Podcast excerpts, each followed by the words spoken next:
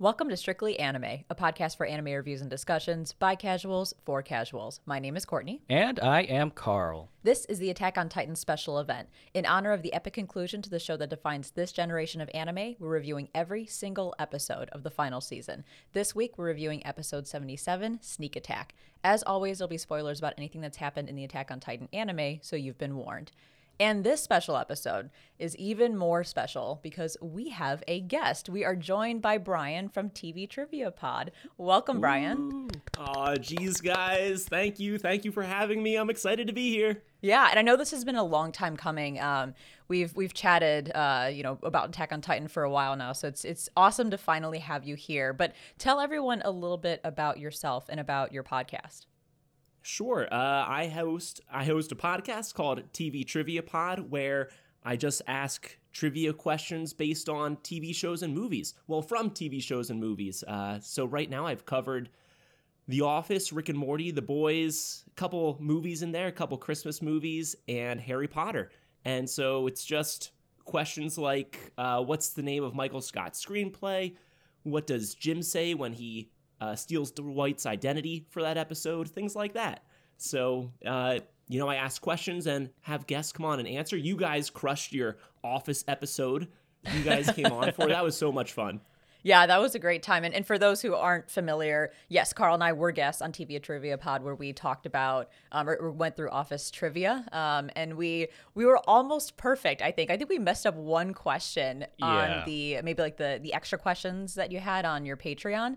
And man, I was like, I was so I was happy we got that far, but I was sad that we didn't get a perfect score. But man, you you dug really deep with the yeah, questions. those, those are great questions. yeah, that was a very detailed trivia. I, I appreciate it. You know, I for TV shows, I try and do, especially like The Office, five episodes at a time. I figure that's about a movie's length worth of TV episodes to watch. Uh, but yeah, that was back in episode 34.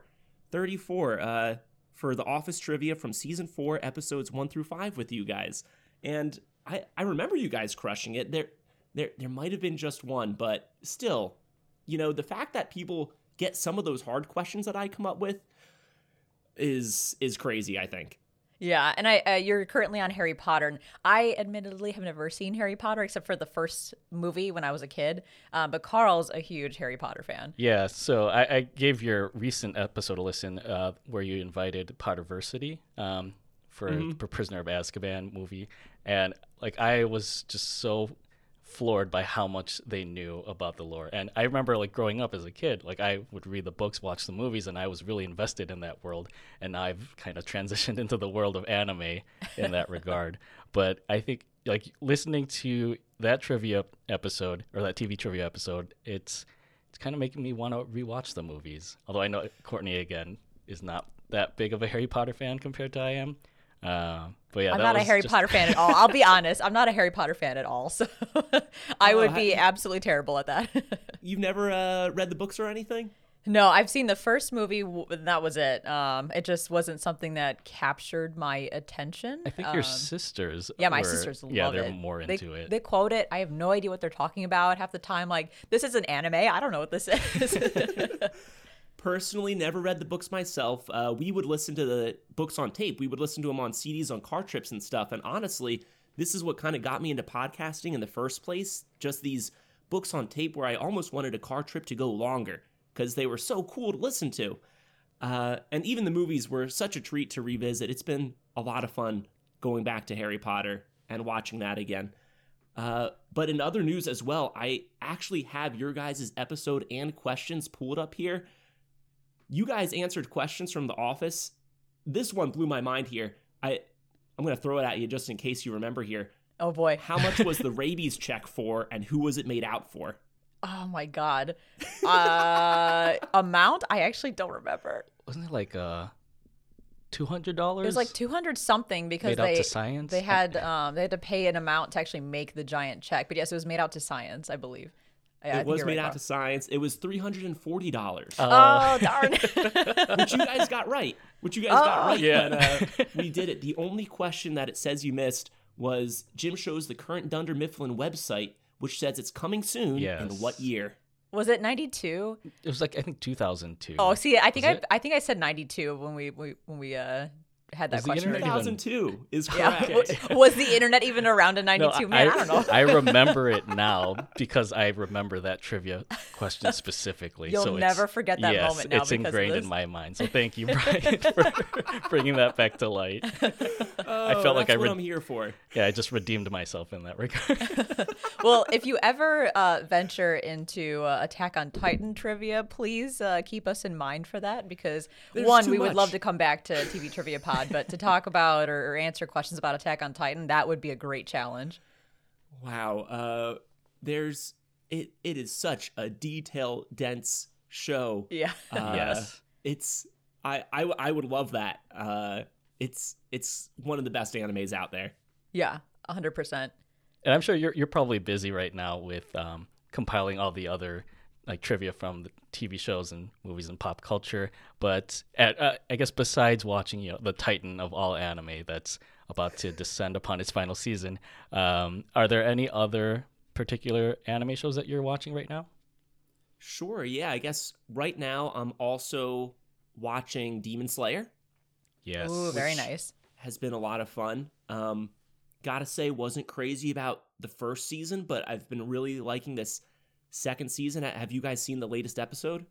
Yes, um, the one from yesterday as of today's Yeah, I think it recording. premiered the same day as yeah. Yeah, because it comes on out the same day as Attack on Titan. Yeah, so it's just like the mo- the two most epic shows right now showing up on the same day of the week. Um, yeah, we watched it and it was uh, it was My intense. favorite episode yet. Yeah, yeah. That that uh, I won't spoil it for anyone who hasn't watched it, but that fight scene was uh, very very good. Mm-hmm. Unexpected too. Yep, yep. And I'm also watching Castlevania right now. Ooh, how is that? That's a Netflix anime. hmm That is a Netflix one. Um, that's it's good. Um, I uh for Courtney, I mean, it doesn't have too many. I think um cliffhangers. You know, uh, it, this has not been like other animes where I'm like, I have to finish this tomorrow. You know, I think I finished, you know, Death Note in less than a week. Yeah. hmm You know, uh, Attack on Titan. I think I started when season two came out. Um, but again, I went through that first season real fast. This this does not have that same effect on me. I'm enjoying it, but not as much as I'm enjoying uh, other animes. Okay, so would it be an anime that like you would recommend, but not something that would be the top of your list then? Oh man, it's it's good. Again, I haven't seen a ton of animes. Um, I, I would recommend a lot of others before this. Mm-hmm. Um, but but I'm enjoying it. If you need something to watch, it's good. Okay, that's good to know because I've I've heard talks about Castlevania because it's from what I understand one of the better Netflix anime, which is uh, not saying much because they tend to put out like mediocre to kind of not that great anime. Um, but I've had my eye on it, so uh, this may be the push I need to give it a shot. And I think we always need that one casual anime to watch through. Yeah, one that you Besides just like all the, put the on. hype every- stuff right now. Yeah, one that you put on like when you have a little bit of time or when you're in between anime. Listen, that's what I watch anime for. I love that anime is a show that usually, at least the ones I pick, are enthralling and so creative and uh, just some of the coolest things you've ever seen on screen, but also that it's only 20 minutes Yes. Yeah. and that's doable. It's doable during the day, and I love that that I don't have to sit down for an hour and watch something here. Um, but I, I really like that type of anime. I guess that just sucks you in the whole time. Um, where was I going with that? Well, it sounds like you're describing Attack on Titan to a T because, man, talk about sucking you in and never letting go. These last, these first two episodes of part two of the final season of Attack on Titan have been absolutely insane. So um, right from the get go. And I, I really want to jump into it because I feel like uh, we've got some really good things that we were chatting a bit about before we started recording. Um, I know I've got really good notes, so I'm I'm excited to talk Attack on Titan. Well, then I'm sorry, I have to interrupt one more time. I remember where I was taking that last statement. uh, that casual anime. Uh, I recently finished Star Wars Visions. Nice. Which What did you I, think? um, man, Carla, I, I, I listened. I, I heard you gave it an eight and a half out of ten. Uh, I, I gotta say, I was underwhelmed by this one. Okay, interesting. I was I saw the trailer and I was really looking forward to the the anime factor, the creativity through the roof. You know, I saw that one tra- clip trailer of the lightsaber that kind of like spun around in a circle. Yes, like the umbrella one, right? The umbrella one from the first episode and I was like these are going to have some of the coolest lightsaber designs I've ever seen. You know, no one does it like anime does in terms of creativity and out of this worldness and I was really looking forward to a lot of that unique stuff that anime brings, and I don't feel like I got a lot of that. Okay, yeah, I think I know like a lot of those up. I think there was a total of nine. Um, a yeah. lot of them were great, and most uh, some of them were like hit or miss. Um, and yeah, I think I I kind of wanted a little bit more of those those epic action sequences. At like the very first episode, I remember with that like that Jedi Ronin figure, like seeing more stuff like in that regard, I think would have made that whole thing more exciting. Hopefully, mm-hmm. they'll come up with like a, a kind of season two, invite other anime studios to put their creative spin on Star Wars. Uh, but we'll see. But thankfully, we have Attack on Titan, which we know will always carry the hype behind it. yes. Sorry to derail there. Let's talk Attack on Titan. All right, so we'll go ahead and just jump right into our synopsis for Attack on Titan, the final season, episode 77 Sneak Attack. Death Wish Reiner's MMA fight with Eren Jägermeister is interrupted when Zekas Christ appears in all his furry glory as the Beast Titan atop Wall Maria, turning the tides in the Eldians' favor as he strikes out a bulk of Marley's forces. Down in the dungeons, the imprisoned scouts resolve to aid the Jägermeister despite his jerky attitude and they convince his Jaeger groupies to release the victims of Zeke's Wynel fluid so they can provide aid in their own way under Commander Pikushisu's orders.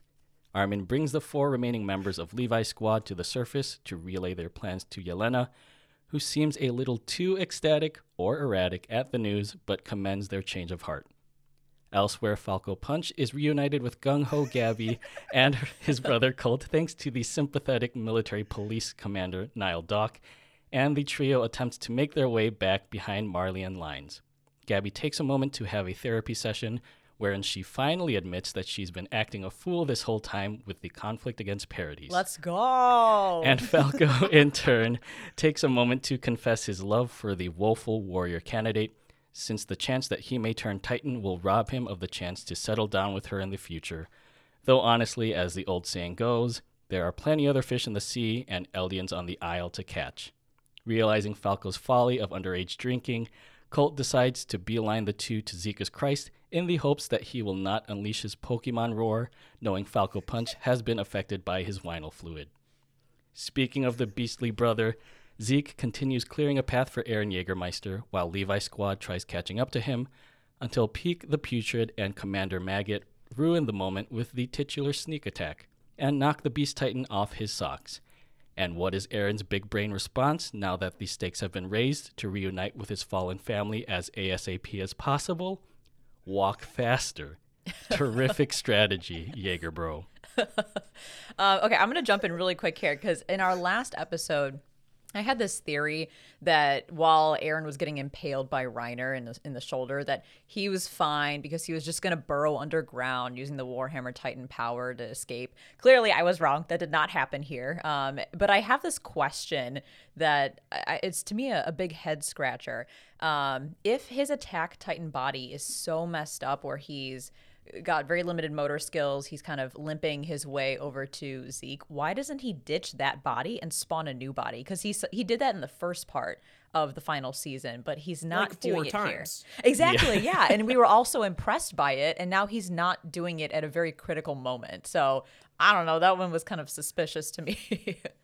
uh, yeah, I felt the same. Uh, I'm wondering why he's not ditching this body and getting a new one. I'm wondering if it has something to do with the general said about the uh, Warhammer Titan's power wearing him out too much, then he's. I mean, he hasn't used this at all yet, right? He hasn't had any practice time with the Warhammer. I'm wondering that's if a, that's a factor. Yeah, no, that's a very a good, good point. point. I didn't think about that. Yeah, because he specifically said last episode that it's powerful but takes a lot of energy to use. So Plus, okay. Yeah, Eren's been using those spikes to impale Reiner and Galliard Yeah. Um, a lot. So I'm sure that yeah, that takes up a lot of energy. So I think that's the the logical reason. Oh, okay, okay. Well, there you go. My my question has been answered. uh, if I could throw one other thing out there, I don't think Eren can uh, do that rock thing and burrow down at this point either. Um, Why is that? It was something. It was something Ye- Yelena said last episode before when Eren glared at her Mm-hmm. um, before going off to battle. She she mentioned something like you should take the Warhammer form. oh, with Him going in that crystal and then going underground. yeah, because that- the Warhammer uh, develops feet up, right? When it when it uh, gets spawned. Mhm. E- Okay. Either that, or maybe she thought it would fight better and like be a bigger adversary. But I, I am now under the impression that Eren can choose which form to take while inheriting the powers of all. Oh. Yeah, I could see that. Okay, that's interesting. Um, I want to see him just like switch between Warhammer and Attack Titan, like like he's switching between Pokemon or something. That'd be really cool to see. I don't know if he can do it, but maybe at some point we'll see something like that. Like while in Titan form, or maybe he ditches one body and grows another. Yeah, something like that. Interesting. That would be uh, I don't know. That'd, that'd be kind of wild. I I could see Eren doing that, given how skilled he's become. Yeah. Well, yeah, with I mean, I, I I have a lot of questions with the Warhammer just in general. Like, does does that Titan have to stay stationary then because of the grounding factor? Like, um, can you use your body as a as a weapon to throw around if you're encased in that hardening? Um, ooh, I'm not. that's I'm not that's quite sure how that works. Yeah, because I know that. There's a s- Um, like sort of thread that's attached to the actual Warhammer Titan that you see in the first half of the season. right? Yeah, which I, I would assume means there's limited range, like Mm-hmm. how far you can go from your crystallized body underground. But you bring up a good Right. point, Brian, that you could just using your Titan form pick up, like kind of pluck yourself out of the ground and just whack people with it, like one of those Sure. those medieval um, uh, weapons. like like what David used against? Goliath. yeah, like, like the sling. It's got like the the ball in it with the spikes, and you. It's, Oh, like a mace. Yes, Right. I think something like that. You could just use it like that and just you know spin it around and hit people in the face with your own Sure. I mean, only body. the only the Jaw Titan can beat it, right? Yeah, that's my understanding. Yeah. So Um, so I, I don't know. That's uh, that is a good point. There's all these theories. We, I hope there's uh they've you know play some of these out in the show, but unfortunately there's only a couple episodes left, so I don't know. Ten if- episodes, I think. yeah, I don't know if we'll be able to one of my these. top concerns right now. Yeah. yes. Well, um, in the beginning of this episode, we get a quick recap of the scouts' argument um, after uh, Onion Coupon shows up and uh, frees them. And then we get the continuation of that discussion. And I just have to say, two things struck me the most um, in this like extended version of the conversation. One, I love that Jean still has his rivalry with Eren even after all of these years. And two, I was like, poor Sasha's family. They're just standing there listening to these kids argue about something they probably have no understanding of, and they're like, uh, "Can we go home now?" I'm like, "Oh man, they're they're these poor people." I can't believe they had wines there. You know, there's this tense moment here, and someone wrote that these guys should present themselves now and, and ask if can leave. yeah, I, I was, guess yes. that's realistic. Yeah, Sasha's father was the one who was like, "Can we go now?" And then I think Nico like, "Hang on a minute." yeah. And props to Nicolo for continuing to take care of them. I mean, you can tell how much he loved Sasha when he's willing to help this family that he never met prior and is technically, you know, the the enemy as he was taught. Um, Nicolo is amazing, and I, I hope that he stays safe in this battle. But we may have to wait in the next couple episodes to find out. Yep. Yep. Yeah, I think he's he's um kind of like he's that shining example for Gabi about someone like who was from the Marleyan side but is uh, starting to understand um, his quote unquote enemy and just realizing that they're all just regular people and obviously we, we see Gabi exemplify that later on in this episode. Um, but yeah, Nicolo turned out to be one of my favorite character like favorite Marleyans, I guess. He's a good guy. Yeah, for sure. I'm also surprised that Pyxis is still alive. For some reason, I figured that guy would have died a long time ago, but he is still living and he's like unscathed, other than having had you know the the Zeke wine. Um, I don't know. I just I, everyone else gets really messed up in the show, but Pyxis just avoids all major trauma. uh, I have to say too, with that argument and stuff, I did really like what Armin brought to the table, um, as far as points to be made. Uh, you know, why why hasn't Eren fought back? Because he doesn't need to. Um, opposing them, I guess, wouldn't have gotten him anything, whereas going with them earns their trust. Mm-hmm. Yeah. Uh, so I liked that explanation a lot. Uh, there was one part in there where Armin says, you know, if he would have opposed them, who knows what Yelena would have done. To which, you know, Eren's the Titan here. What could she have done? You Yeah, can't I- kill Eren because yeah. both forms uh, leave. A hundred percent. And you bring up a good point. Like it makes me wonder. Everyone is so scared of Yelena, but really, what power does she have? Because even even Onyankopon was like, we couldn't, you know, we, we couldn't uh, oppose her, otherwise we would have been killed. I'm like, she must be a very influential leader because she doesn't have any physical strength. She doesn't have anything other than her ability to manipulate people. So that's it's just surprising to me that she's gotten as far as she has when she has very little to offer, except for you know whatever influence she has um, with uh, Zeke and, and Eren. Yeah, Brian, you make a good point. Like it's it's Eren and Zeke that are the be all end all, and we even saw in the last episode where she tries, like you said, she tries to tell Eren to go underground, and Eren just completely ignores her and goes forward with defeating Reiner. So I think we start to see a challenge to the power that she presumes to hold, um, and. I, I figure we can probably bring this up now. That that face that she makes, Oh in the my middle gosh. of the I actually get uncomfortable because I've been seeing screenshots of it on like Twitter and stuff. Every time it pops up, I actually get physically uncomfortable. Can you imagine someone looking at you like that as they're towering over you? Because she's tall. Yeah, what was up? I mean, even the other cadets had a visceral, physical reaction to seeing that face. They all took a step back, like, what was that? and I think it signals just how like psychotic Yelena probably is. She went from that face to smiling and happy that they're gonna go help um, help Eren out. So there's there's something deeper with this character. Yeah, I think I posted on my Twitter. I usually like to do these Attack on Titan spoilers without context by using images from SpongeBob. I don't know why. It, I just find it so funny.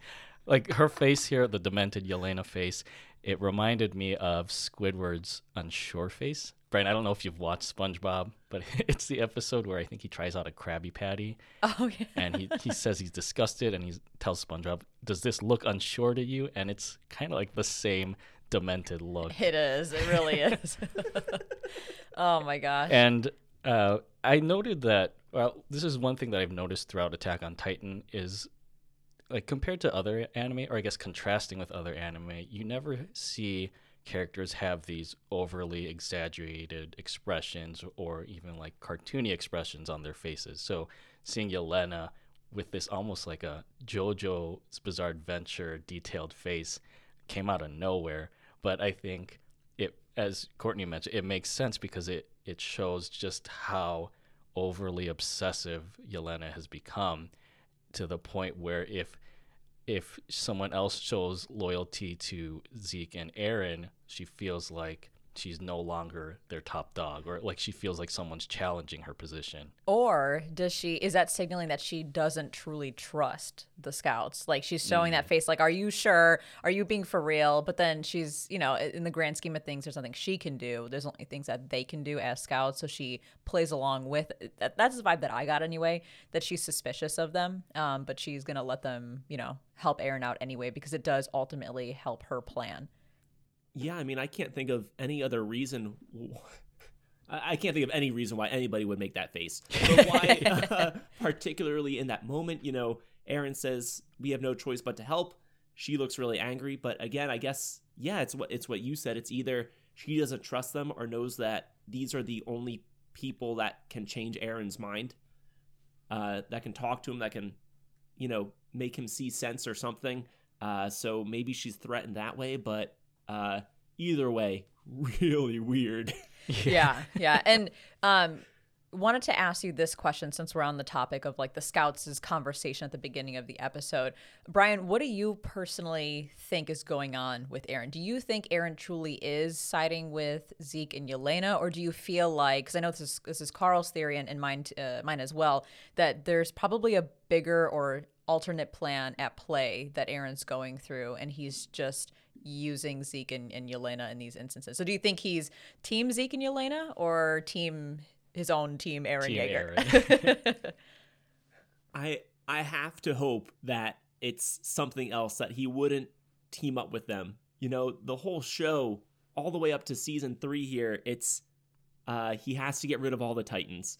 You know, uh, the end of season three ended with that flashback we saw in this episode. You know, if we get rid of all our enemies over there, will we finally be free?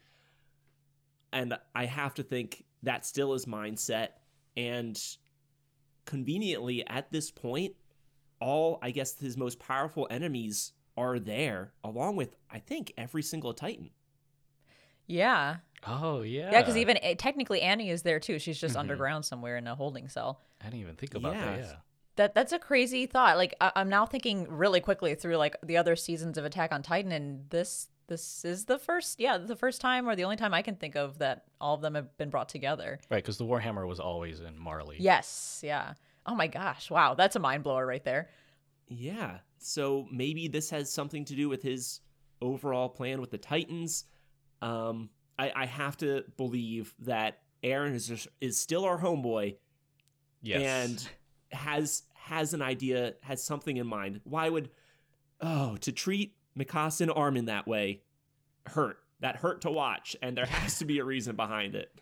Yeah, I completely agree, and that that's a great segue into one of the parts that I really want to talk about um, as we're transitioning from the scouts' conversation to when they actually head out to the battlefield.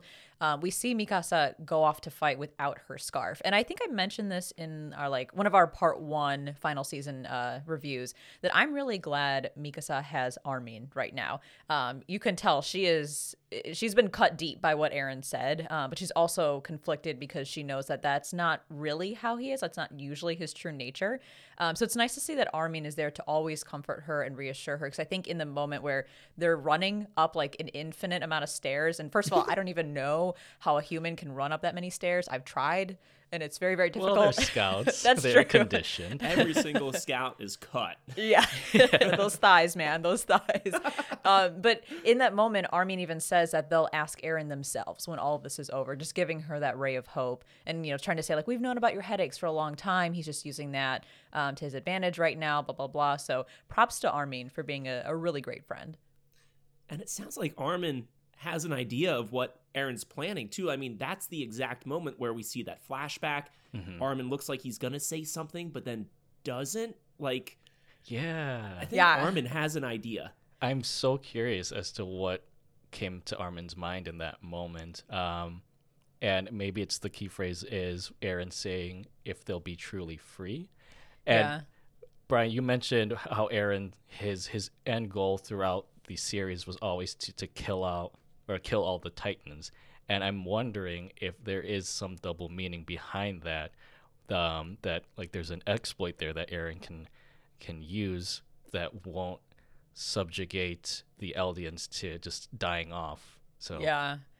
No, and and I think um, I'm I'm super curious about what Armin what kind of clicked in his head as they were chatting through that because Armin, as we know, is the the the smartest of the main trio. There's a reason that Levi chose him over Erwin. There's a reason that he's basically Erwin's successor when he reaches you know I don't know a certain age or whatever point he needs to get to.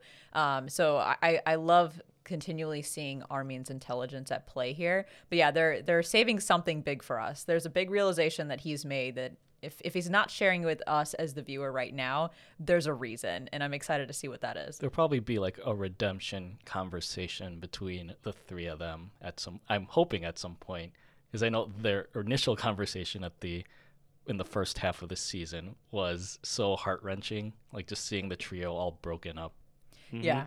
yeah. And, and speaking of I don't know, like seeing how some of these groups are now versus uh, earlier in the show.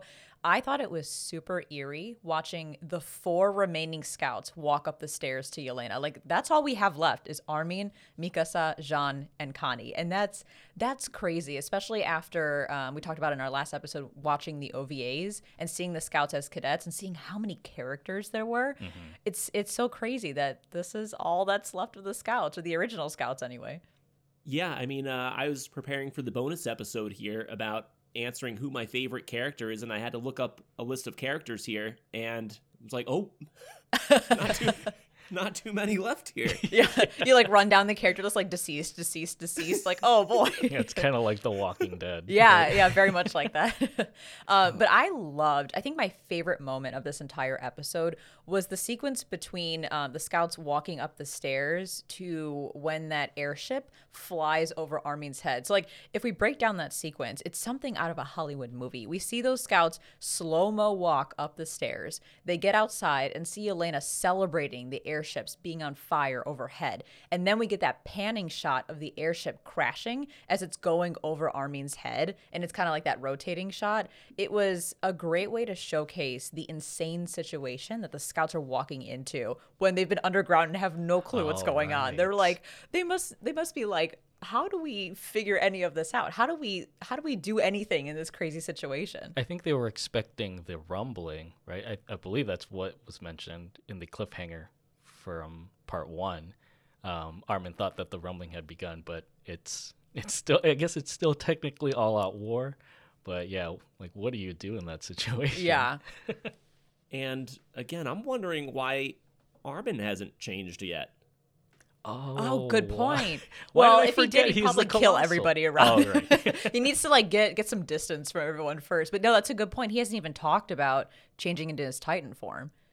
Yeah, I mean, uh, at the beginning of season four, part one, when he does, when we see him change for the first and only time so far, I believe, in the port, um, it it looks like he was regretting what he was about to do. I I feel like he hates the colossal titan. Mm-hmm. Yeah, but still, uh, I mean, last episode, I don't know if Eldia has anybody left. Uh, their their side got decimated. It looked like, and uh, this the, you, I, I can you kill the colossal titan? I mean, there was that Armin figured it out once. Mm-hmm. And as long as he doesn't do that, what can the other ones do? Yeah, I was thinking that as well. Um, you know, can like Zeke's really powerful with his baseball throw, and the Jaw Titan can bite down on anything, but the Colossal Titan is so incredibly big and so incredibly hot. Like it gives off mm-hmm. all that steam that no one can even get close to it. Um, as we saw with Armin, he got fried to a crisp when he tried to.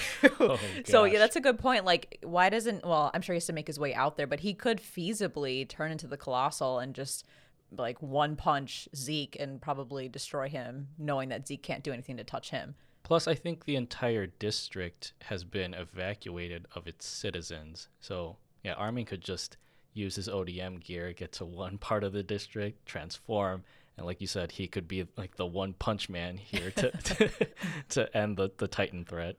Yeah, yeah, and um, speaking of Titans, I, I did want to ask this question. So, what I've noticed in this part two of the final season is that when we're getting close ups of the Titans, like the Beast Titan in this episode, they're actually done in 2D animation versus like the CG that people are not the craziest about, which may be MAPPA trying their best to give us the least amount of CG for the second half while still probably realistically meeting deadlines and whatnot. Um, but Brian, what is your take on the CG that we're getting in Attack on Titan? Because it's it's a very um, divided. Uh, the, the fan base is pretty divided on whether or not they like it. So I'm curious to know, like, do you like it or does it bother you? Yeah, I'll swing the vote here. It's the worst. good answer. yeah, that was a good idea. Is it is it cheaper to do it that way? It, I think so, and I think it also allows the the staff um, that are working on the show to have a little more time to work on some of the major shots because you hear about this all the time in the anime industry that um, especially uh, last couple of years that animation studios uh, at least from the business side push their animators and their teams to unrealistic deadlines where some some of them even like tweet out cries for help. It's really really Mm-hmm. bad. Um, so either the animation suffers tremendously or the staff suffers tremendously. So you see more and more in anime, more of the CG, probably to balance things out. Um, but I, I, I also still hate it. I, I think it is very distracting. I'm pretty sure in anime they work up to like the week of or like a week prior to the release. Yeah, So there's a lot of pressure in that sense. yeah, It it draws your eyes and takes away from. It just looks so out of place. it really does. I, I would say the CG is better this half, like slightly better. Um, and again, I appreciate that they're adding more of the 2D shots when there's limited motion or when we're getting close-ups. But I don't know, like I in the in the previous episode when you're when you see some of the I don't know if they were scouts or Jaegerists um, flying around on their ODM gear. I was like, oh gosh, it's so terrible. They're only there for a split second, but my eye sees that. Yep. No, I'm with you guys. I support you. Excellent. Well, glad to know we have someone else on our team here. Really quickly, I want to I know like we we give Mappa a little bit of flack for the CGI, but in in certain cases in this episode, I do want to commend them for I guess really emphasizing the brutality in the action sequences here. Um, CGI aside, like really feeling Eren's wrath as he's trying to rip Reiner's head off um, after I think he pushes Reiner back, or no, he uses the the spikes to prevent Reiner from impaling him any further, and then just feel. I feel like you could you could feel the weight of Zeke throwing each rock with his Beast Titan form as they pelt Reiner's Armored Titan or Galliard's Jaw Titan, and even like the Marleyan forces. So I do appreciate like the, the sound effects there, and just the way that the the sequences like were captured. Uh, and I have to call, I think I called this out. Hearing Eren's um, hearing Eren's bone chilling Titan roar every time Yeah. it just sends it sends chills down my spine. I was gonna say the same thing. Uh, watching that episode for the first time, I think even the second time, getting ready for this podcast, again, I can feel my heart beating in my chest. You know, uh, those roars, the the gravity of the stuff going on is is huge. It's it's awesome. Yeah, and I, I definitely have to echo all of that because I felt the same way. This battle um, just feels so different than other battles in the show. Like we, we usually see those grand face-offs between scouts and titans um, where there's like fluidity because they're flying around in their ODM gear. But here it's just like a gritty, raw, and graphic fight where like I don't know, like it, you just like you said, you feel the weight of everything that's happening and the pure struggle that both Reiner and Eren are going through, which is kind of uncommon for Eren. I mean, usually he has his head on his shoulders and he's pretty confident, but here he's he's grasping at straws to just get Reiner to leave him alone. Mm-hmm. Yeah. I want to actually, now that you bring it up, I know with like the first three seasons, seeing these action sequences, it always felt like you were watching like a, a dance performance, right? Like you seeing the scouts fly through the air as they attack titans and such. But the I think there's definitely a change in tone here where we don't see this this combat as something really flashy or like like a a perfect choreography, but just realizing the grittiness and the brutality of this war, like seeing it in its full in its full form.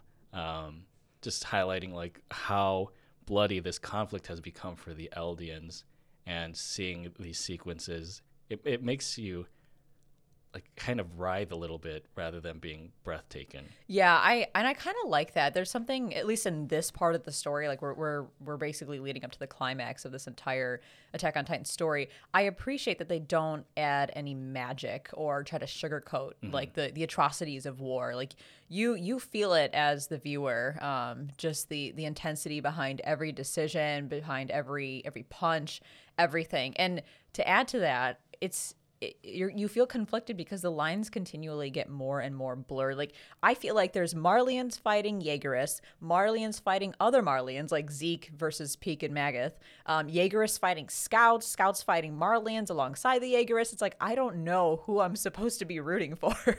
yep, yep. Uh, there, there's there's a lot going on, but I think that's just uh pretty par for the course uh, for Attack on Titan right now. Yeah, definitely. I mean, who who are you rooting for between uh, Reiner and, and Eren at this point? Uh, I mean, I, I have to root for Eren, right? I mean, yeah. uh, he there has to be something that he is planning. There's there is a reason for the madness and the way he treated Mikasa and Armin. There, that can't be it. Uh, and I have to know why. Yeah, yeah, I'm right there with you. Like a part of me feels sympathetic to Reiner, which is very surprising to say because when he um, you know, told Eren straight up that he was the armored titan back in season what I always forget, season 2? I'm I want to pretty say sure- two, yeah. Yeah, Two? season two. Um, of course, you immediately hate the guy, but as you're learning more and more about him, you kind of feel sympathetic for him, and you kind of almost wish like he would win, kind of separately from Eren, just because the guy the guy has fallen on some really hard times. Uh, Yep. But that to me just signals how fantastic the writing is in this show, and, and how well character development is done, um, because they're able to get me to to come back to loving Reiner. I think the only character they can't get me to love is Gabi, which I think is a good segue into the breath of fresh air, the sigh of relief that we get with Gabi finally realizing how terrible and wrong she has been. Like, let's give give ourselves a round of applause here, anti Gabi fam. I mean, About Brian, are are you are you on the anti Gabi side or the pro Gabi side? Oh man. Uh of course I was annoyed with Gabi, you know. Uh I think we all saw the parallels when her character is introduced. Here's a character who has just unabashed hatred for the other side, which is has been Eren. Uh all of Attack on Titan here. Um but you know, she got she gets like almost adopted by Sasha's family who treats her so well and then there's the bombshell that oh like Gabi killed Sasha and they still don't want anything bad to happen to her and she just can't seem to shake it. And oh that was frustrating. Yeah. that was frustrating. Yeah. but it was about time. It's nice to finally see her come to this realization. Yeah, I mean, we get her admitting that the people of Paradis aren't devils, that they were just regular people that, uh, you know, and that she, like everyone else in Marley, was just jumping to conclusions without ever meeting them. We get her realizing how kind Sasha's family has been to her, as you mentioned, and that she took away their daughter. Um, and she realizes how Falco has protected her over and over again, and that she's done nothing but put him at risk multiple times. Like, I, I do feel, a small part of me feels sympathetic for her because um, that that is a lot to deal with mentally on top of the fact that you're in the middle of an all-out war. However th- this is literally the consequence of her actions. Like this is karma in the purest sense. So i kind of am like eh, maybe i'm not as sympathetic. Uh well speaking of this parallel to Eren too has has Eren come to that realization yet? Ooh good question. That the whole world is not his enemy um No. oh, i don't know i, I Maybe feel like Gabi's the key to that, actually. maybe With they'll have a conversation yeah, at some point Yeah, as Brian mentioned, they, there are a lot of parallels in in their how their, their upbringing, and with Gabi coming to this realization, I'm sure she might have some influence because I know right now they're trying to reach Zeke to stop him from from interacting with Eren and activating the Founding Titans powers. So I feel like maybe Eren has realized that, and I would hope so if he's like, if the whole world's fate is in his hands, um, because his goal has slightly shifted, maybe from just killing all our enemies to euthanizing the Eldians so that no more conflict is taking place. So it feels like he's had a little less, uh, like his his end goals are a little less violent and um, kind of one note than they were originally. But really, I'm not sure. I- I'm curious to to see what happens when Armin finally confronts him, because Armin will be able to get those answers out of him. I'm sure. because more important uh, like another huge question this season has brought on is i believe part one episode four maybe when eren becomes the attack titan at the presentation Oh yeah, mhm. um you know and then he attacks all the leaders of the world at that moment. At that moment, he put a target on Paradis's back for people that probably weren't even that worried to begin with. Yeah, that's a good What was point. the what was the idea there? Now the like if it wasn't then now the whole world is their enemy.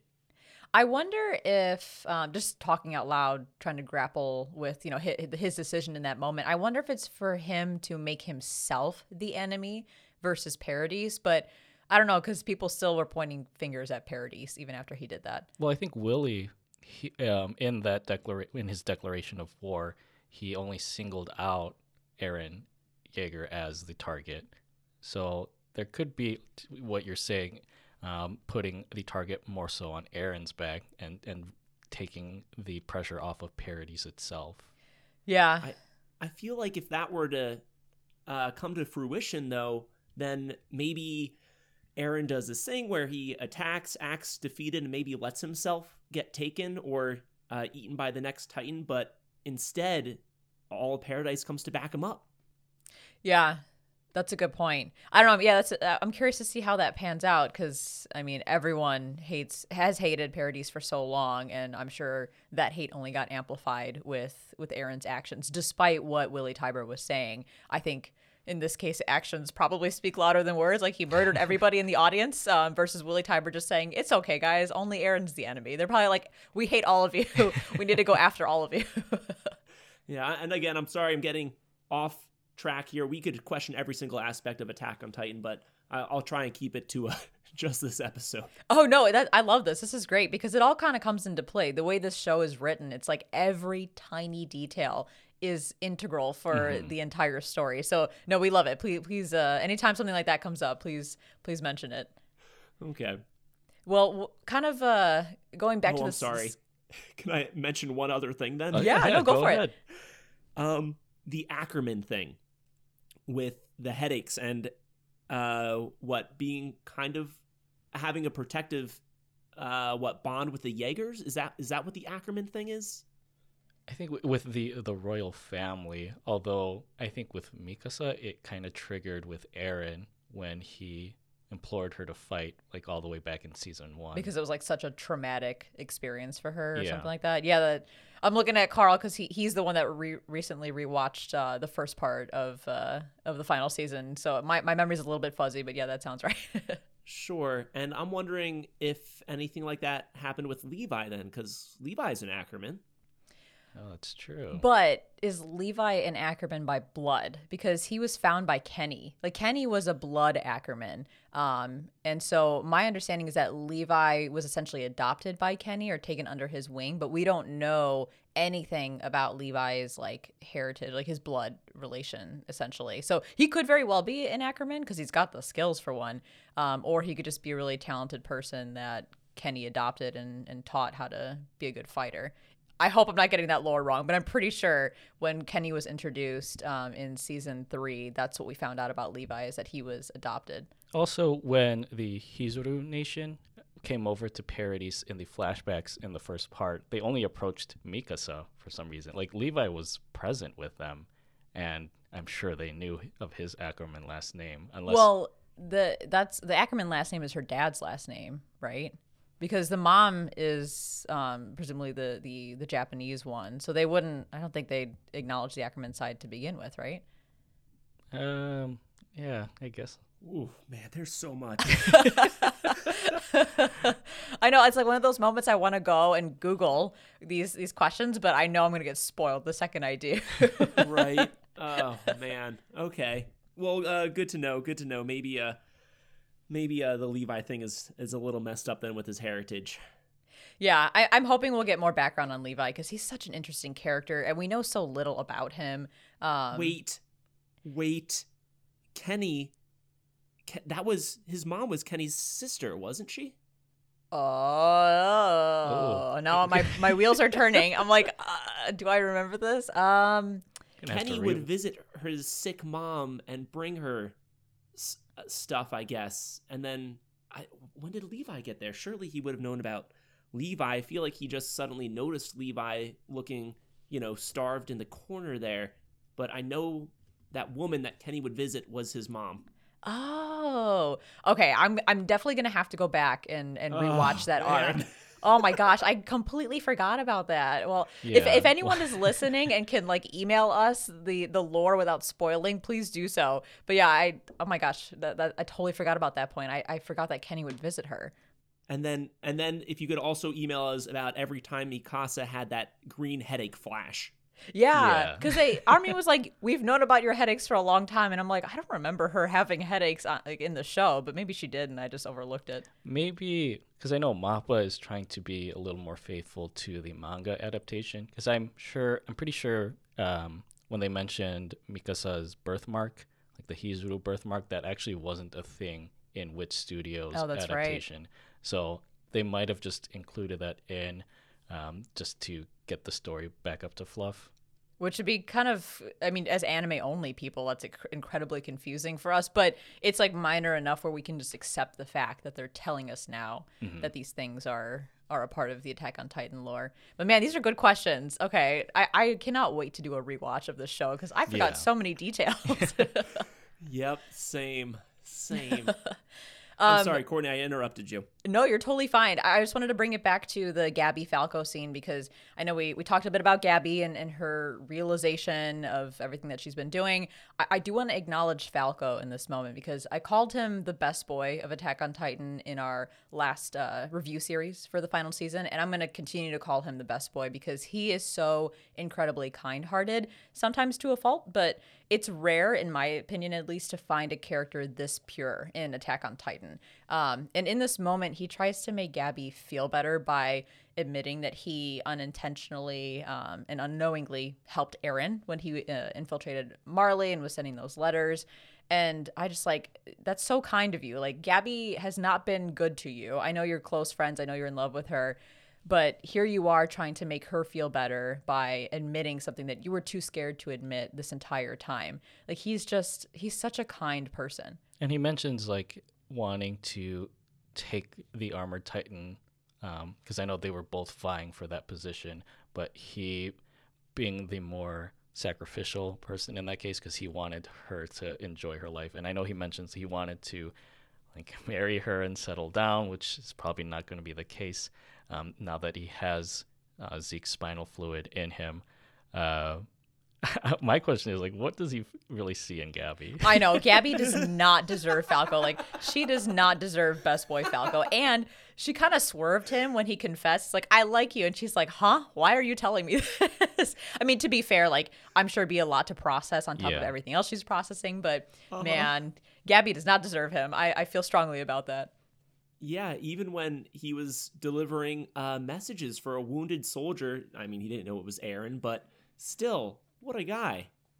Yeah, yeah, very nice of him. And oh man, I that takes me back to uh, the the part one scene, um, same episode that you had mentioned earlier, Brian, when um, Willy Tybur was kind of delivering his his speech and everything. And underground, you've got Eren and Reiner talking, and Falco realizing, oh my god, this is Eren Yeager. What have I done? like poor kid. I just feel so bad for him. he only wanted to do good. Yeah. Well, he did good by uh by me anyway, and he's he's definitely best boy. And I I completely understand him wanting to confess to Gabi and be truthful in this moment where he figures he may only have a limited time left if if Zeke decides to scream. Um, but we'll we'll find that out in the next episode, I guess. Yeah. I wanted to call out there's so many things of like symbolism in Attack on Titan and especially in Gabi's case, I think there's a lot of callbacks and symbolism with with her situation and her kind of accepting the truth about the Eldians on Paradis just being decent people. Um, a couple scenes earlier, you see Nile Dok, um, the commander of the military police, um, having a conversation with Falco, and then when Falco sees that uh, who's a Colt and Gabi in the distance, Nile realizes that, and he decides to bring Falco over to them, um, acknowledging that you know like he sees these he sees Falco and Gabi as children, and they shouldn't be involved in war. This isn't theirs to fight. I thought that was almost like a callback to what Sasha's father, uh, I think his name is Arthur, was saying in the restaurant when Nico or Nicola wanted him to um, to execute Gabi basically for for taking Sasha's life. Um, just realizing that you know these children they need a brighter future secured for them and for their posterity.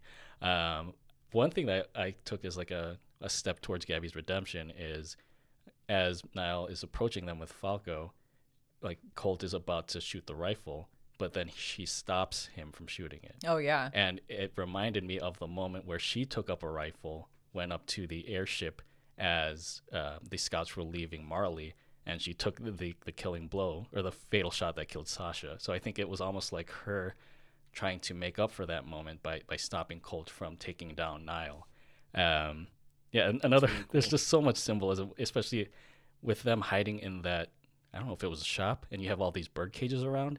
And Ah. when sh- when she comes to the realization that Paradis are they're just regular people, there's I remember seeing a shot of one birdcage with its door open, and I think that kind of symbolizes her freeing herself from the propaganda that Marley has instilled in her about these Eldians being like like the, the devils of Paradis. Interesting. And you also get that imagery. Uh, I think we mentioned this in the last episode.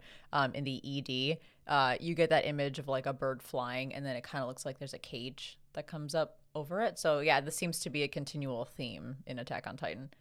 I thought the same thing when I saw the bird cages too. I I thought that was really cool. I was definitely looking for it more, listening to your guys' previous episodes and realizing there was probably more symbolism than I thought. So I had my eye out a little more. And uh, yeah, it just makes me think like this. I think I mentioned this last episode. The emblem of the Scouts, it, they're called the Wings of Freedom, and it's obviously like two inter intertwined wings. And yeah, I think they're starting to play up like this this winged theme more and more. Or maybe the creator season. just really loves birds. I guess that too. Um, and I guess the last thing I, I caught with uh, Gabi's redemption is after Falco confesses his love for her, she like forcibly removes the black armband from his his sleeve. And I, I kind of thought that was synonymous with early in the episode we see Mikasa fold up her scarf. Like these these pieces of fabric kind of symbolizing for these characters like they're unshackling themselves from these things that sort of hinder their freedom and their independence.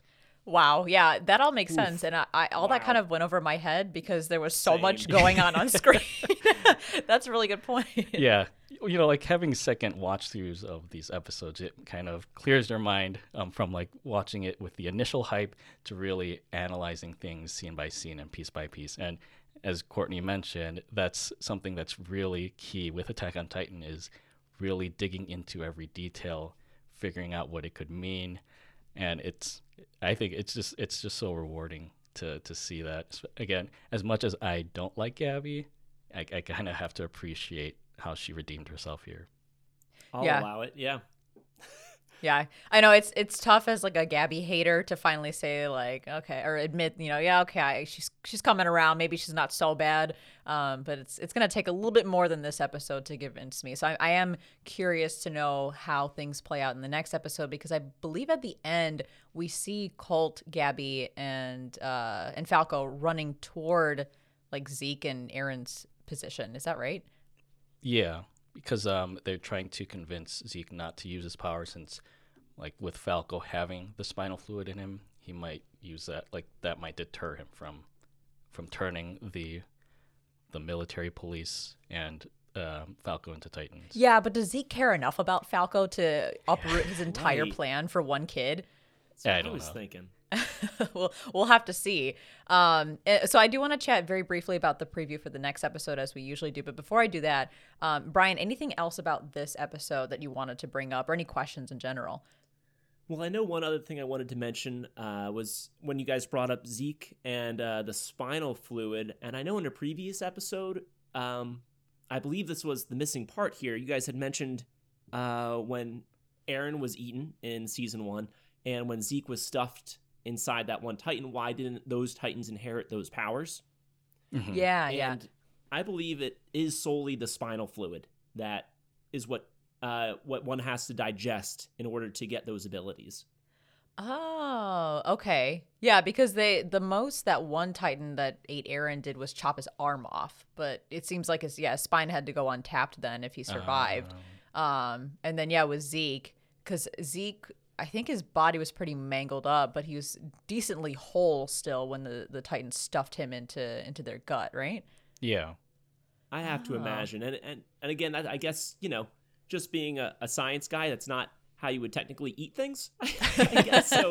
Uh, maybe it was just uh, a protection thing or something along those lines. Yeah, that's a good point. Um, I guess another thing I had here was I was surprised that Reiner was going to eat Eren at the beginning. Oh yeah, when he started to like drop his his face down to to I guess eat him out of the Titan form. Yeah. Sure. Oh my I think god. Galliard too at, at one point. well, Galliard's been trying to do that the whole Yeah, time because I think Eren Eren 'cause he's- keeps like uh what do you call it? Solidifying his, His the nape of his neck Yeah. using that crystal. So Galliard has technically been the only one who could possibly break that. But can you imagine if Reiner inherited all those titans from Eren? That would be wild. Yeah. Yep. Um, what else do I have here? Um, I'm wondering if Zeke is the only thing, only one that can throw things. Do you- Uh, I feel like he, sure he might ha- have the most accuracy, but I feel like Eren could have knocked those uh, ships out of the sky if he wanted to. yeah, that's a good point. Yeah. Could have just picked up a house next to him and just Or like one of those it. spikes that he made. He could just like right. broken that off and whipped it up in the air really quick. And I guess uh, the last thing with the very end of that episode, as Eren limps closer to Zeke, uh, again, hearts racing the entire time. I cannot wait to see what happens next. And uh, I have a question about that interaction right there. Oh. Um, so I guess there's two things that can happen here. They can be united uh, or reunited or something. They can come together, or I'm wondering what powers Eren inherits if at this point he eats Zeke. oh. Does that royal blood transfer? Is Mm. is that a is that a possibility? I'm I'm not sure. I want to say no. Like he needs to be born with royal blood, and I'm saying this very slowly because I'm like trying to think through it. Um, like that would be my take is that he, because he probably could have tried to eat Zeke a long time ago if that were the case. Um, or not that he would do this anyway, but he could eat Historia then, um, in order to inherit her royal blood. Although he's been very clear that he doesn't want to get her involved in any of this stuff. Which, by the way, where's Historia? Is she still pregnant somewhere? Still in the countryside, Yeah. rocking in her chair, I think. Um, so yeah, that would be my take. My theory is that uh, in ingesting Zeke would not grant him the royal blood ability. He would still need to find someone with royal blood. And I think it the way I look at it is the founding Titans' power, as Armin mentioned, it lies with Eren, and so like Zeke can tell if once they truly interact, Zeke can tell him to use the founding Titans' power to do this and euthanize the Eldian population. But again, it's ultimately Eren's decision on how he wants to use that power. So, yeah, I think he, he like he- he would still use Zeke as a means to an end, but it's not necessarily Zeke's end. Yeah. Okay. I dig that.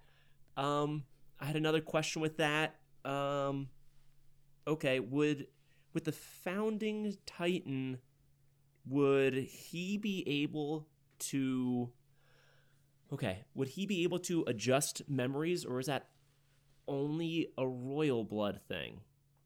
I think the founding Titan. I'm trying to recall because I, I remember staying up one night and reading the anime wiki for Attack on Titan. I think it has the abilities to alter memories and alter DNA because in the first part of the season, with the episodes that focus on Zeke and um, was it Ksaver, the previous uh, wielder of the Beast Titan? Oh my god, how do you remember that? I, the, the stupid nicknames that I come up with in the synopsis, but um, I'm pretty sure. Yeah, Ksaver mentioned that the founding titan was used to um, make the Eldians immune to a disease, and I remember reading that whoever the founding titan, whoever wielded it before Grisha Jaeger, um, Eren's father, stole it from them, um, they would have conversations with Historia. If you remember that, like she would go to visit Historia and, and hang out or whatever, but she would alter her memory so that Historia would have no recollection of those visits. And right. so, and I mean, this is what happened to all the Eldia people. Like, we know the king did this in general to wipe out the memory of an outside world. right. Yeah. to make him think that this is the way it has always been. So I, I didn't know if that was just a power the royal family had, or is that a founding Titan power that only being in contact with someone with royal blood allowed it to be used? I okay, so I I'm probably not the best source of this. My understanding, uh, and I'm questioning myself now, is that it's royal blood is the um the catalyst for that. Yes, because So being in contact with Zeke would allow Eren to change memories. yes, because I know uh, who was it? King Fritz. He made a vow of renouncing war, and that's why people with the royal bloodline, when they inherit the founding titan, they can't really use that power to to make any war decisions. War decisions. to go back on the original decision to not go to war for peace, I guess. right. yeah, I don't know. That's that's another thing I'm gonna need to Google uh, later on, and probably Oh, risk boy. a bunch of spoilers. That just makes me think. Like, is Eren going to exploit that use of the founding titan's power, the whole memory thing? well, I mean, I, mean, didn't if think about that until I was starting to talking to you guys. Yeah. yeah, and like if if the founding titan has the ability to f- alter the physical aspects of Eldians, uh, you would think that it could also alter the mental aspects, like the memory and stuff, because that's the whole point, right? It's like he's going to use the founding titan power to euthanize the Eldian people, so they can't bear children anymore. Like I, I would assume it wouldn't just be one or the other. So I don't know. Maybe maybe he is able to alter memories. Are they gonna make everyone forget that like Eldians are Titans? Yeah, and then suddenly one of them becomes a titan. They're like, "What's going on?" Who knows? Yeah, if, if anything, if there was an opposite effect that he could give everybody the memories of uh, how they've been wronged at this point. Uh, but what else could he do with that? I don't know. I don't know. Yeah, that's a good theory though, because I mean the whole the whole reason Marley or what the argument Marley uses um, against the Paradis is like all the atrocities from many years back. But yeah, if Eren just wipes all of that from everybody's memory, well, it wouldn't affect Marleyans, I guess. It would just affect Eldians. But Oh right. Uh, I, I guess that kind of debunks my theory. I just ruined my own theory as I started making it. All right. Well, those were my last uh, couple things that I had uh, as the episode ended there. So thank you for letting me be able to talk that out with you guys. Yeah, no problem. Um, I actually have a couple more things with the this episode, um, specifically when Zeke falls um, at the end. Um, I'm surprised that when Zeke glanced over at Pieck's cart or cart titan carcass, that he immediately thought, "Oh, she's out of the picture now," because the same exact thing happened in season three when my guy Levi destroyed all the titans that were lined up with him. oh Remember yeah. that? I would think that Zeke would immediately think this this is a trap, that the cart titan isn't actually dead. Maybe like- that's Zeke's weakness is that he he falls into the same patterns or he forgets too easily. and it, it's just so interesting that it's shot almost the same way as that initial scene. From the From same season- side of his body too, right? It was right? his Yeah, right he's side. glancing over his right side. Um, again, symbolism there, callbacks. I just love that about Attack on Titan. And I think the second thing I wanted to mention is the symbolism where Zeke falls right in front of the the hole that Eren sealed in Wall Maria um, to re- to regain Shiganshina district. That's the area that they're in right now. Um, Zeke falls right in front of it, and I just love the parallel because whereas Eren originally sealed that wall to prevent humanity's extinction, which humanity now we know as the Eldians, I feel like now Eren has to open up like a, a new door with his his blood brother to allow for Eldia's freedom instead of their extinction. However, Eren currently interprets it. So Yeah, that's a good point. And uh, to expand a little bit on that, like he he did that to save that area and and repopulate it, and here it's getting absolutely destroyed. Like it's just it's probably going to be inhabitable for forever at this point. Well, that's interesting. Um, well, the last thing, as we always do, like I said, I wanted to go through the preview for the next episode. Um, I- I'm curious to know both of your thoughts because the title is Two Brothers, and my mind is like, okay, are they talking about Colt and Falco, or are they talking about Eren and Zeke? Um, so, so any predictions out there or theories out there about what might happen in this next episode? I'll, I'll let Carl go first. Um, yeah, it, it's so it's an interesting question because as as I've talked about, Attack on Titan is just rife with words and phrases that kind of have these parallels or these double meanings. So like it's fitting that it could either apply to to Zeke and Eren or Colton Falco, and the image previews that that flash by in this episode preview like they don't tell much, so it, it's even hard to tell there. Yeah. But yeah, I don't know. I mean, I would hope that it's Eren and Zeke, like it's directly addressing them, but it seems like with Colt and Falco running over to where these titans are supposed to meet, like they could play a significant factor or like sway sway the tides in that sense. Ooh, we mentioned we talked a little bit before recording here, but again, I don't I didn't watch any trailers. I don't watch the previews for the next episodes or hear what the title is for uh, what's coming up here. So I this is the first time I'm hearing it. Oh, sorry to spoil it then. no worries, no worries. Uh, but uh, after hearing it, I can tell you the only pair I care about are Eren and Zeke. yeah, that's totally fair. I, and I hope we uh, we get some resolution to what happens when these two come together. Yeah, and I, I think um, I, I could see because of how the show is written, I could see them showing us parallels throughout the episode of, of both sets of brothers. But really, what what what part has Colt played that has been big enough in this story to give him that kind of shining light in the next episode? So I feel like maybe Colt will do something interesting, but I can't see the focus being Colt and Falco. It's got to be Eren and Zeke in the next episode. It, maybe it's just coincidental that they're also brothers. Um, but who knows? Maybe Colt will surprise us and he'll do something left field. That's true. I mean, uh, the only thing I can think of of any importance with Colt is that he's the inheritor of the Beast Titan, right?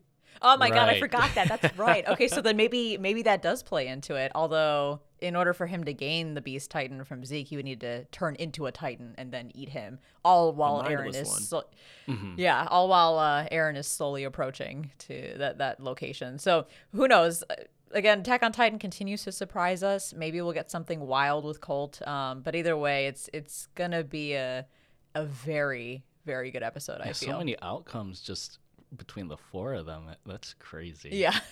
and can I say, speaking of turning into inheriting a Titan, um, you guys mentioned last episode. Of course, we're also wondering about Levi.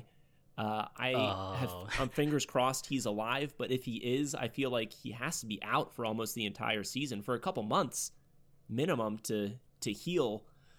That is, unless he does the instant heal of inheriting a Titan. Oh. All right. Yeah, like could that be a desperate move on Hange's part to somehow get him into a Titan form to save his life? Because I mean, he, if he is still alive, he's got to be like moments from death. I mean, he looked very, very messed up. Yeah, he mm-hmm. would be mm-hmm. on the injury list for months. yeah, like like on par with Armin being fried to a crisp. but I think the clarification there is whether or not Levi does have true Ackerman blood, because I believe Ackermans cannot be affected, or like they cannot turn into Titans like Eldians. wow, you are pulling What? some lore. I forgot Yeah. about that.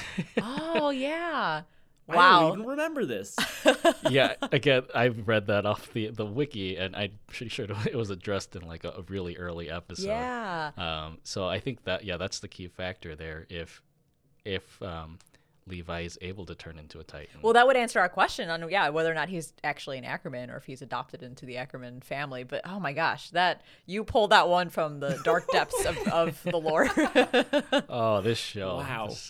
crazy lore. Yeah. Oh my gosh, and this has been a, a fantastic conversation um, for a really really solid episode. Um, I know we normally do final thoughts and, and ratings. Carl, do you want to do that here too? Yeah, so let's go ahead and just jump into our final thoughts for Attack on Titan, the final season, episode 77, Sneak Attack. So, how many resting Yelena faces out of 10 would you give this episode? Um, do you want me to go first, or Brian? Do you want to go first? Uh, I'll say I'll, I'll go first. I don't mind. Uh, I was gonna give it a nine. Uh, really happy with this episode, with this uh, part two season so far. Uh, again, it has my heart racing like only Attack on Titan can, and it delivered. Uh, I'm I'm very happy. I cannot wait to see what's going to happen next. I have so many questions, and I can't wait to see what they throw at us. Yeah, I, I'm right there with you. I I think this is a, a total nine out of 10 episode. I mean, just incredible the this the grand scale of this battle and everything that Mappa's doing on screen is truly incredible while still pushing the lore forward and keeping us on the edge of our seats um, as we watch Eren just slowly limp towards Zeke, not knowing what's going to happen, and everybody panicking because they're they're pretty close to touching each other. I mean, just feeling the intensity and feeling that anxiety as the viewer just means that what they're showing us and what they're trying to tell us is resonating very, very strongly. And I think I'm going to go with the hat trick here. Um, I would also give this a 9 out of 10.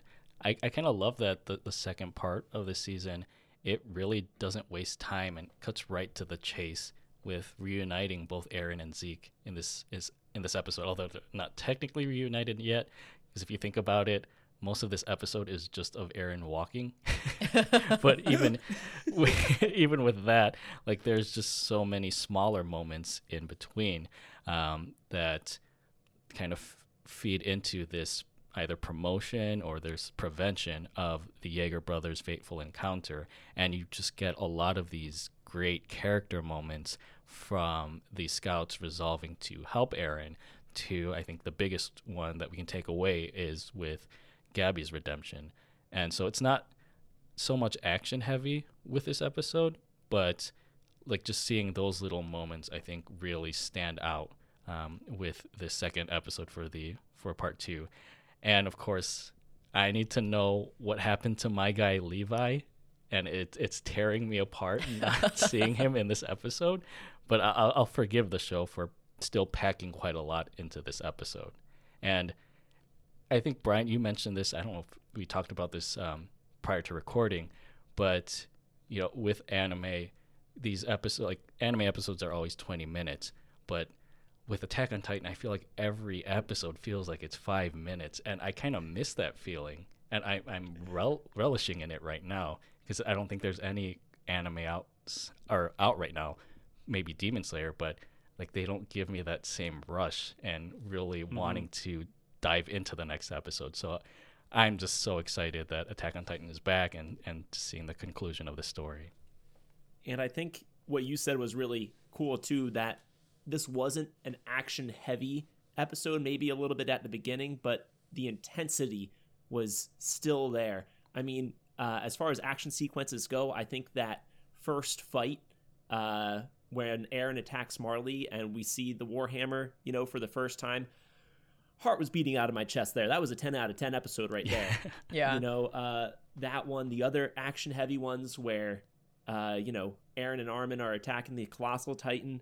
Like, again, 10 out of 10s, action heavy. This one not being action heavy and still making my heart race is, uh, I think that really speaks to the strength of the show. Mm-hmm. Yeah, yeah, absolutely. We are spoiled as anime fans right now with Attack on Titan. Um, and as you mentioned, Carl, Demon Slayer being out literally the same day. It comes out Sundays uh, for us here in the States. Um, we, we, we are truly blessed at the beginning of 2022. And I'm also glad that uh, Attack on Titan is back. And I'm equally glad, Brian, that you were able to join us for this discussion because it has been awesome. So thank you. Thank you so much yes, for, for being you. here with us. Thank you guys so much for having me. Uh, first off, I love you guys. You guys are so much fun to talk to. Uh, ever since getting to know you guys from uh, guesting with The Office, uh, every time I see you guys post somewhere on the socials and being able to interact with you that way, uh, I love being able to talk about this with you guys and uh, just put everything out that's running through my head and uh, just being able to discuss it with people just as excited as I am, probably more. Um, you know, I, I really am thankful for this opportunity to be on your podcast and uh, talk everything Attack on Titan. Yeah, absolutely. Yeah, we, we can. I, I just, the energy throughout this discussion has been fantastic because you are as in the lore as we are. You brought up some really crazy things yes. I didn't even realize. asked some really good questions, and yeah, that that just really helps to to get our wheels turning when it comes to Attack on Titan. But before we finish things up, um, please please tell everyone where they can find you on social media and where everyone can listen to TV Trivia Pod. Sure. Uh, well, thank you for the opportunity. First, if you haven't, make sure you go out and rate these guys on Spotify. five stars, right? Is that what Spotify's out of five, right? Yeah. Yes. yeah, yeah. but uh, I'm Brian, host of TV Trivia Pod. It's a trivia style podcast with a focus on TV and movies. So, again, back from the start of the show there, if you enjoy answering questions like what's the name of Michael Scott's screenplay, or what does Umbridge have Harry write for detention, uh, then check it out. Right now, I am covering Harry Potter, and next will be the Marvel movies. You can find me on all podcast players or follow me on all the socials at TV Trivia Pod. And there's my spiel, and hopefully hear these guys again on another episode when I can have you guys back. Yeah, that would be amazing. And all the links will be in the show notes, so please go check them out there. Um, and Brian is going to stick around to answer some additional questions for our Patreon bonus episode. So that wraps up this episode. And ask some additional questions as well. Yeah. Thank you for tuning in to this special episode of Strictly Anime. If you enjoyed the podcast and would like to support the show, then head over to patreon.com slash the Strictly series and subscribe on your favorite podcast streaming service so you can be notified when new episodes premiere every Monday and when new AOT episodes are released every Wednesday. Follow us on Instagram at the Strictly series and on Twitter at Strictly series and connect with us there or on our website, thestrictlyseries.com to share your thoughts on the anime we review. You'll also find more info on Strictly JoJo, our other podcast dedicated to JoJo's Bizarre Adventure. Thank you so much for listening. And as always, stay safe, stay healthy, stay weeb. Sasageyo. Shinzo sasageyo.